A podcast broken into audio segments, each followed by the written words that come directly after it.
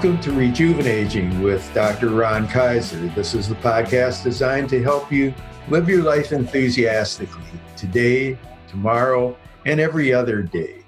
I am your host, Ron Kaiser. I'm a positive health psychologist and also author of the award winning and best selling book, Rejuvenaging the Art and Science of Growing Older with Enthusiasm.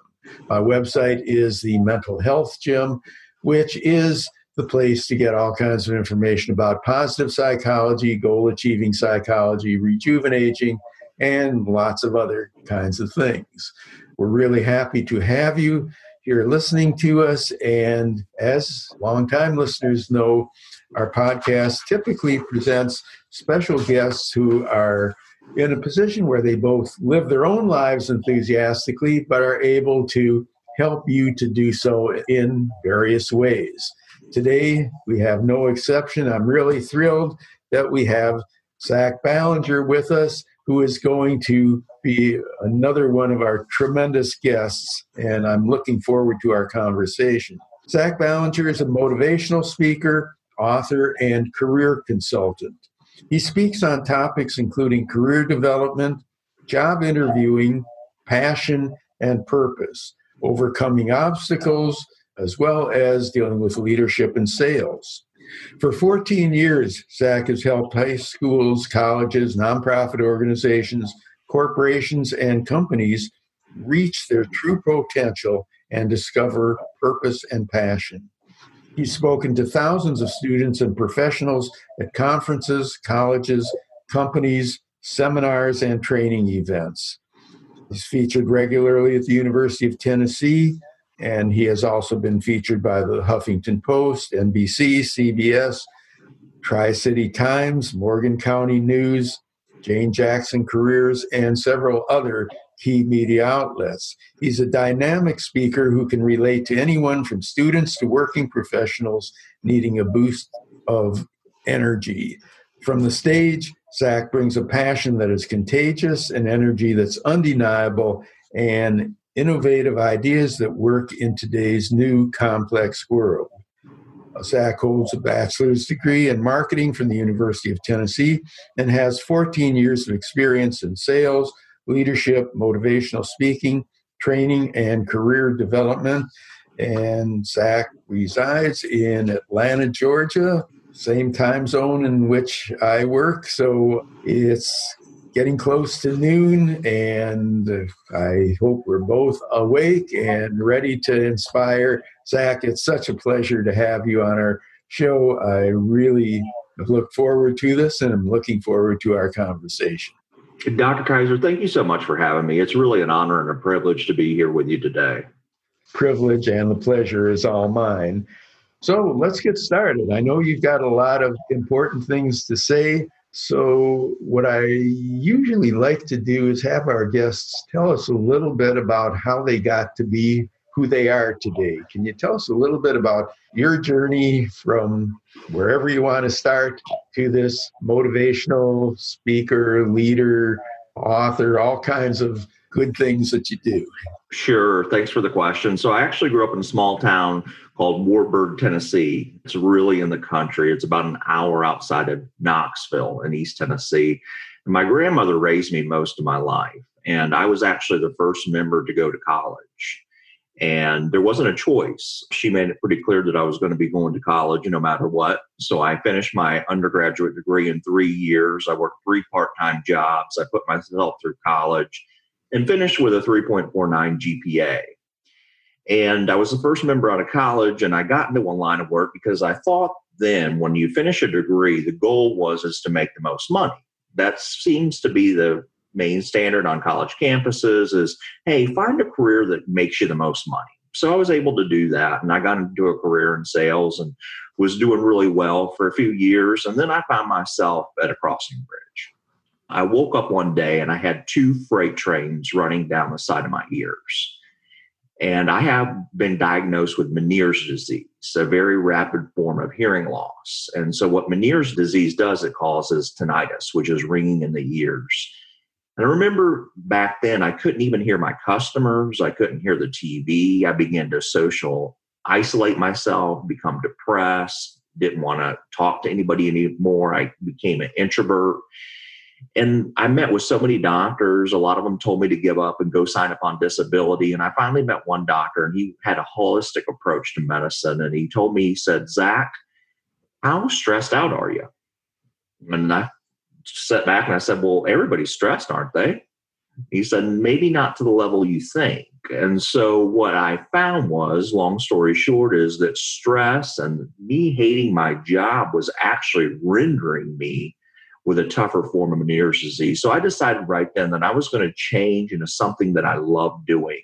Instead of going for something towards the money, I wanted to discover true passion and purpose over my life. Boy, that's really uh, a, a major switch because I guess you didn't study or plan for or prepare either to have Meniere's disease or to make a career change pretty early in your career. Why motivational speaking and writing and inspiring others. I mean, there's a lot of different career changes that one can make. And as I think about it, there are quite a few careers that are less stressful than, than others. So why choose what you chose? Yeah, great question. So when I talk to students and professionals, a lot of them ask me, how do I find my purpose and passion? You know, I think it's a cliche that's been overused a lot. So a lot of people and naysayers say, well, you can't love your job. You can't love your work. And that's just simply not true. And so for us, what I mean by discover your passion, I don't mean quit your job and go become an NBA basketball player. What I'm saying is, is you look inside yourself, find out your unique strengths, your abilities, and your talents. And it's up to you to find those. And there's a process to do that. When you find them, you develop them. It means you work on them you study them, you get better at those qualities. And for me, an underlying theme through my whole life, and I didn't see it for 10, 15 years, till I had a manager talk to me and sit down with me. He called me into his his office. He said, Zack, sit down. We need to talk about your performance. And that's never a good sign, usually. And he said, Zack, I got a question for you. Have you ever considered sales training? And I said, No. Why? And he said, Well, you presented at that last meeting and you were really good at it. And I had a lot of good positive feedback. Your platform skills are amazing. Have you ever thought about doing some type of training role? And so for me, you know, when I look back at my life, that was the underlying theme the whole time. My fourth grade teacher told me I was going to be a teacher. My high school teacher he said, you know, Zack, there's something about it where you're really good on stage. And, you know, a lot of times we don't see these compliments, we don't see, that, think of them as a big deal. And so for me, my whole life was teaching and presenting, and that passion really exuded. And so what I've been able to do is funnel that passion into speaking and really helping audiences discover their own true passion and purpose and help them find a career they love and ace a job interview. Now, some people hear about the word sales and we talk about, geez, you wanted to do something that was less stressful. And while I understand you're not a salesman on commission or something like that, but the fact is that you've chosen an area that, you know, it's not like doing motivational speaking on how to relax, meditation, things of this nature. Do you find what you're doing isn't stressing you out? You're asking all the great questions because I have a lot of people say, so you never have a bad day. Of course, I have bad days. You know, everybody's going to have a down day. There's always going to be stressful moments in life, whether it be personal or professional. Things don't go right in a speaking event. I remember one time I was speaking to a crowd of 1,800 people and the audio wouldn't work and my presentation collapsed at the same time.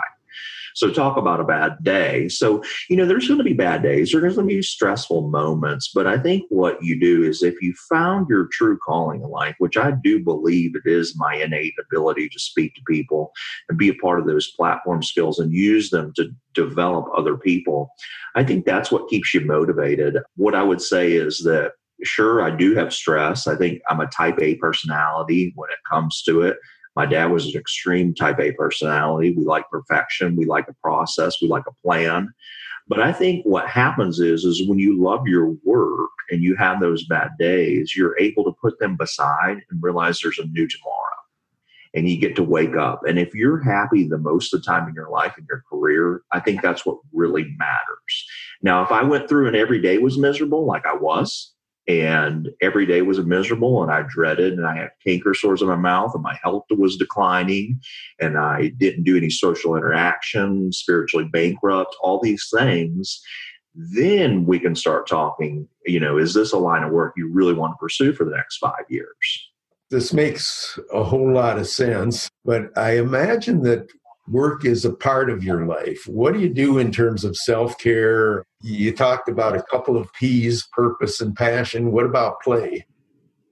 Yeah, you have to take care of yourself. You know, you're right on that. And so, what I try to do is I frequent a gym regularly, exercise, is a big part. Now, when I was on the road before post COVID, I was traveling a lot. So, you know, my diet wasn't as clean as I always wanted. Sometimes you had to have airport food or McDonald's or whatever they had at the buffets. But, you know, really for me, the staple of my life has been working out and exercising, making sure that part. And what that holistic approach, I kind of mentioned that before, what the ENT told me when I was losing my hearing is I never grew up that way. I grew up on pinto beans, cornbread, fried chicken, fried okra, all the good stuff Granny made. And I thought, this guy's crazy. He's saying a diet could change my hearing and, you know, eat less salt. I'm like, there's no way. We love salt. And, and so what I began to do is research Meniere's disease and find out that actually salt plays a huge role in those people that have Meniere's disease.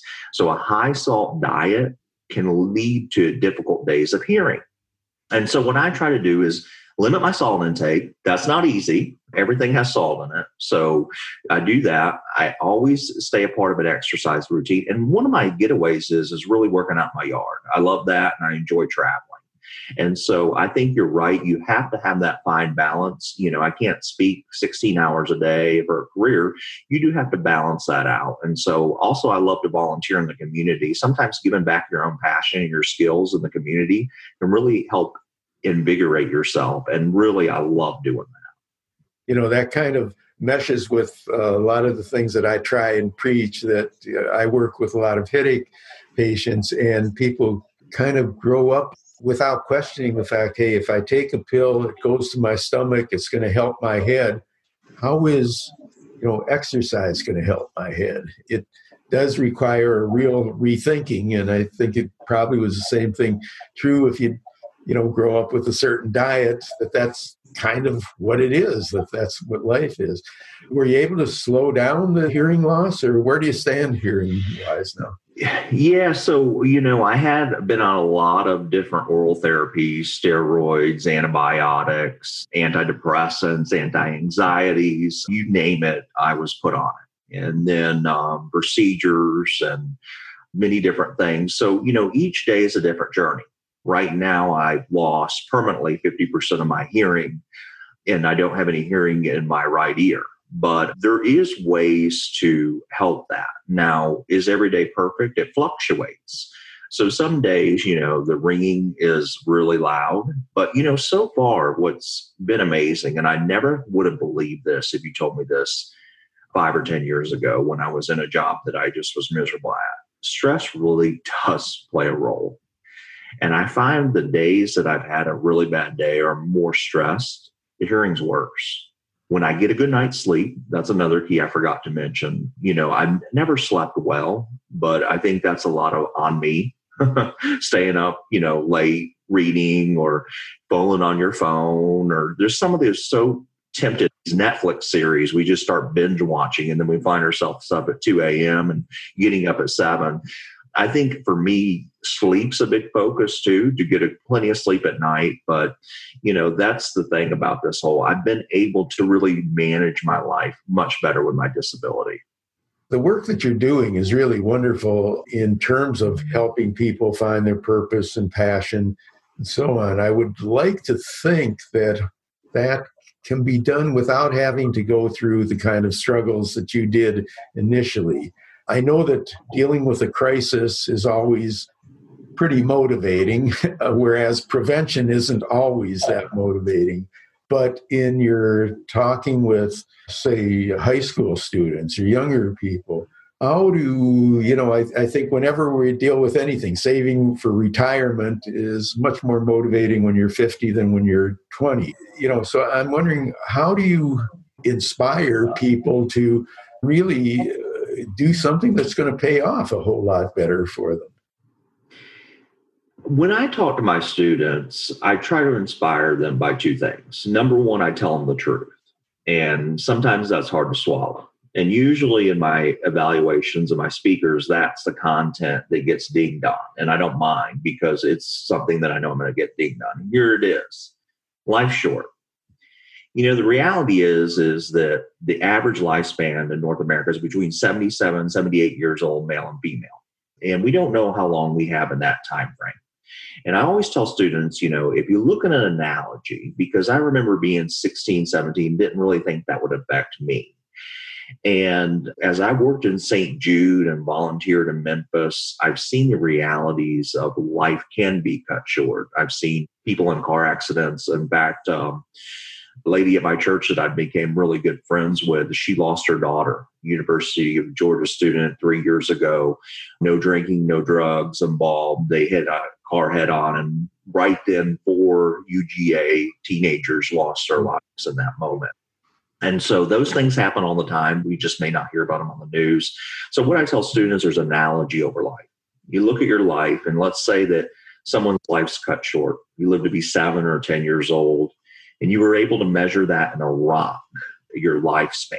And you look at the Pacific Ocean, it's the largest thing out there on the world's surface. 30% of it covers it, and 62,000 square miles. If you took that rock and you threw it in that ocean, there'd be no ripple effect. And let's say you live to be my age 40 or 50 years old, maybe your life's cut short. I've actually had people in my own high school class that have passed away just from different reasons. And you measure that rock, it's maybe a limestone because it's a little bit bigger, and you throw it in the Pacific Ocean, there's still no ripple effect. And maybe you leave to be my grandmother's age, who recently passed away in February, 90 years old. You have that maximum opportunity you got the biggest rock you can carry and you throw it in the Pacific Ocean, there's still no ripple effect. And see, what I found out is not about the size of your rock, it's what you do with your rock. In other words, it's not about how long you have, is what you do with the time you have on earth. And the second analogy I always give students is you look at a gravestone. You know, if you go to a graveyard, if you look at gravestone, there's a number that starts out with a year, and then there's an end date.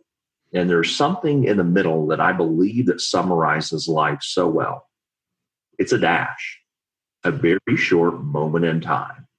So I challenge my students, what will you do inside your dash? If you can get the students to thinking about a relatively concept that you don't want to work one third of your life being miserable with very short moment of time, you can really get them to become motivated about their own career journeys. That's wonderful advice and wonderful analogies. And define that there is a percentage of students who really get motivated and make some changes the way that you did at, at a later age?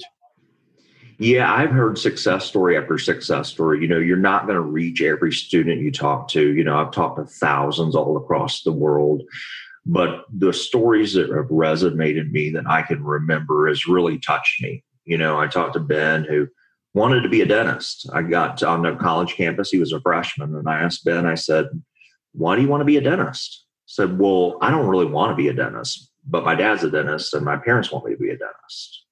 And I said, "Well, why would you do a career that you don't want to do that your parents want you to do?" You know, and I've been really questioning. Well, turns out, long story short, Ben's actually an outside sales rep now.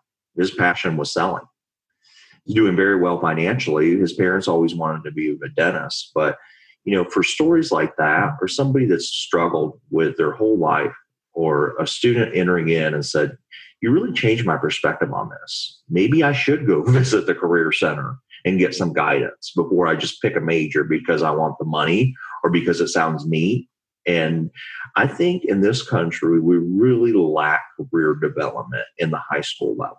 And I think that's why a lot of high schools have me come in and talk to them about career development because that's a portion of education, just like finances, that we really fundamentally lack in America. And so I try to fill that gap. And I have seen story after story where I've seen student put on the right the right track. Yeah, it's absolutely true. And unfortunately, as schools face budget problems, counselors often are among the first to go who may be able to advise them in that direction.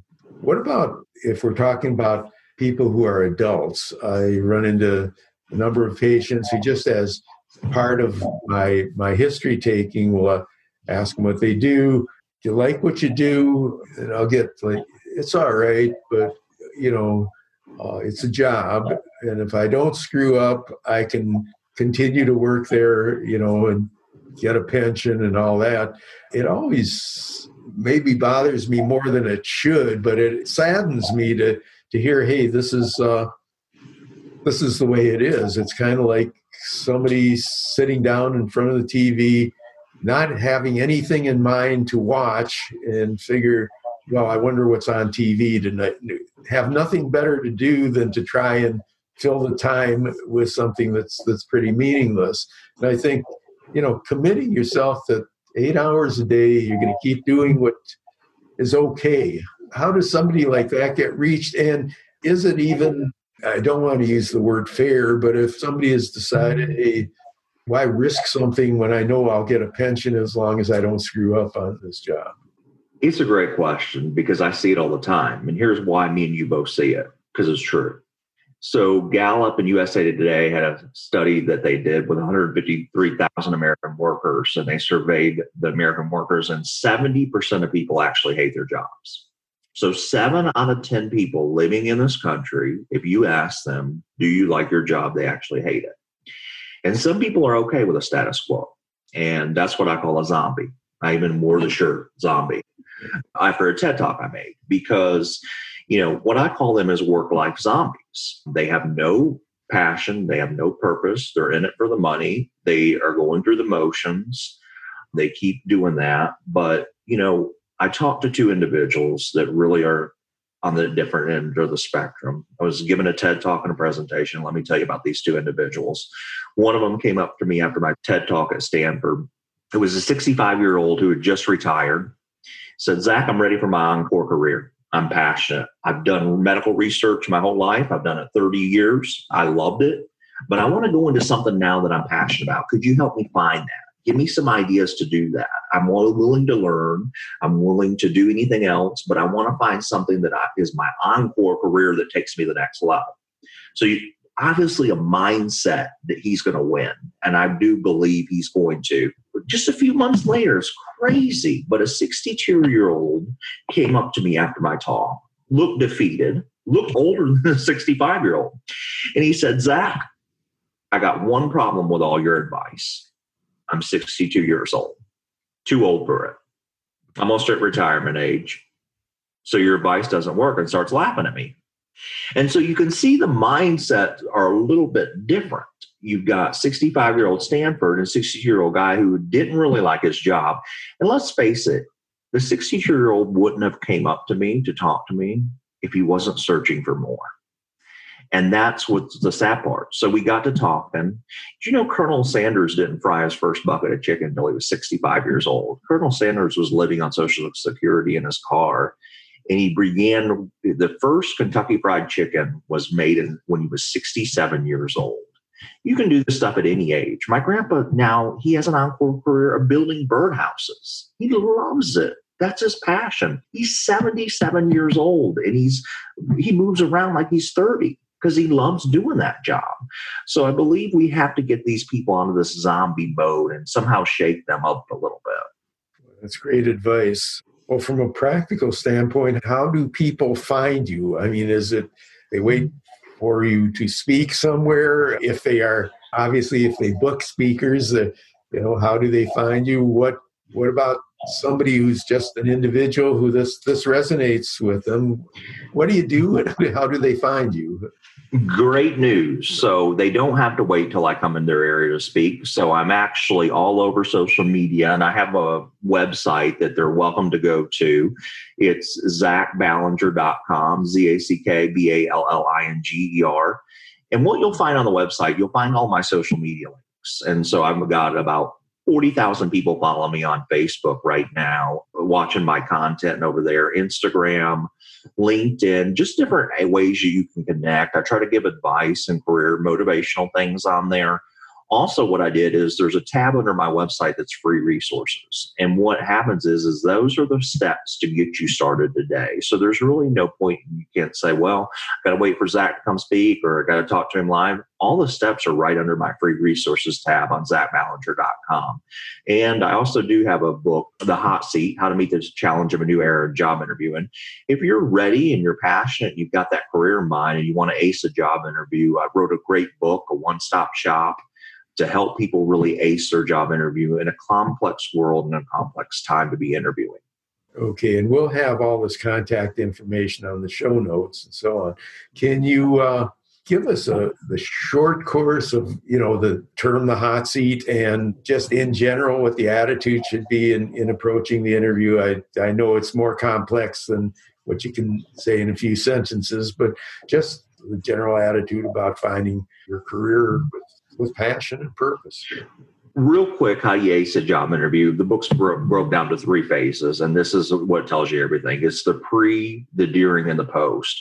What you do before the interview is 90% of the time going to determine how you do that. We get most of our job through con- connections, not through applying on the mobile apps. So you do probably get about 10% of the jobs you apply for online. So really, it's a humanistic a factor.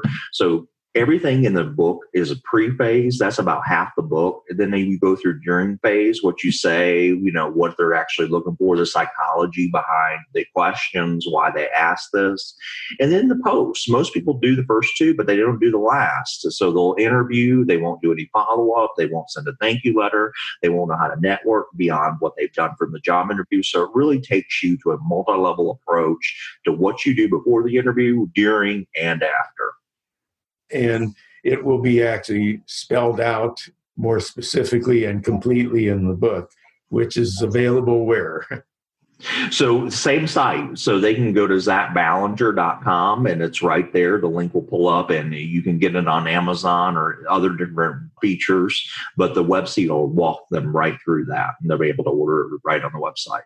Thanks very much for all that information you know, I have interviewed a number of motivational speakers. I was really looking forward to speaking with you because you have a, a, real niche as opposed to not that people don't need motivation to think positively generally, but the reality is so much of our lives are tied up with work that making a bad decision, which is, you know, fine. You can make bad decisions, but staying with a bad decision can make your life really, really miserable and need many people who, again, see people like myself, a psychologist, are really doing it as a consequence of the fact that, that their quality of life suffers, even if they're doing okay financially. And it's really hard to practice for being happy in your career. So being able to get motivated and focus on what's appropriate is really key to it. And particularly getting that kind of advice from somebody who has gone through it and who has overcome that adversity. I mean, it's really great. I mean, this has been wonderful speaking with you. Anything else I should have asked you but didn't, or anything else that you uh, think would be appropriate for the audience? Yeah, just to leave on this point is that, you know, I believe we were meant for so much more than we're doing. And so, you know, you you made a good point about that is sometimes our passions change in life. So the average millennial nowadays switches jobs every 3.5 years. And so the new workforce has really changed over time. And just because you're passionate about something at 21 doesn't mean at 30 years old that doesn't change. So it's very normal for you to be in a job. And maybe at one time you liked it, like I did when I first got into my job. I liked it. You know, it was something new. And then after a few years, it just wasn't what it needed to be. The key that you said there is have a plan, don't stay in it. You know, longevity doesn't mean gone are the days where you go to a company, you work 40 years, and you retire with a pension. That's just phasing out nowadays. And so we really have a great time to, to really renew your passion, change, be willing to embrace that, and go into the marketplace and go win. Yeah, and I think one of the, the key things is the fact that, that there's really been a shift generationally. And uh, we don't necessarily have a lot of role models of the way life is lived now. Again, previous generations and people grew up with parents who stayed in the same career and, and often the same employer throughout their work life. And it's a different world, and to not adapt to it is just like not adapting to anything else in, in the world. Our survival as a species, as Darwin said, was really related to our ability to change. And this is one of the most important areas in which change is critical. I really appreciate how much you're doing to help the world change. I assume you know how important your work is. Really grateful that you could do it and that you're able to share it with us. So thanks, Zack. Really, really appreciate your appearing on Rejuvenating with Dr. Ron Kaiser. We're looking forward to your continued work and hopefully we'll we'll be in touch again on a, on a future show down the road. That'd be great. Thank you so much for having me. This has been Dr. Ron Kaiser. The show is Rejuvenating with Dr. Ron Kaiser. My website is thementalhealthgym.com and my book is Rejuvenating the Art and Science of Growing Older with Enthusiasm. Our guest has been Zack Ballinger. Really grateful for him for the work he does and grateful to him for sharing it with us. This is for those of you who are new to the podcast. This is an example of the quality of the guests that we have. So we hope you'll join us next time when we have another interesting guest who will help us to live our lives with enthusiasm and, as Zack indicated, with purpose and passion. Take care and have a good day.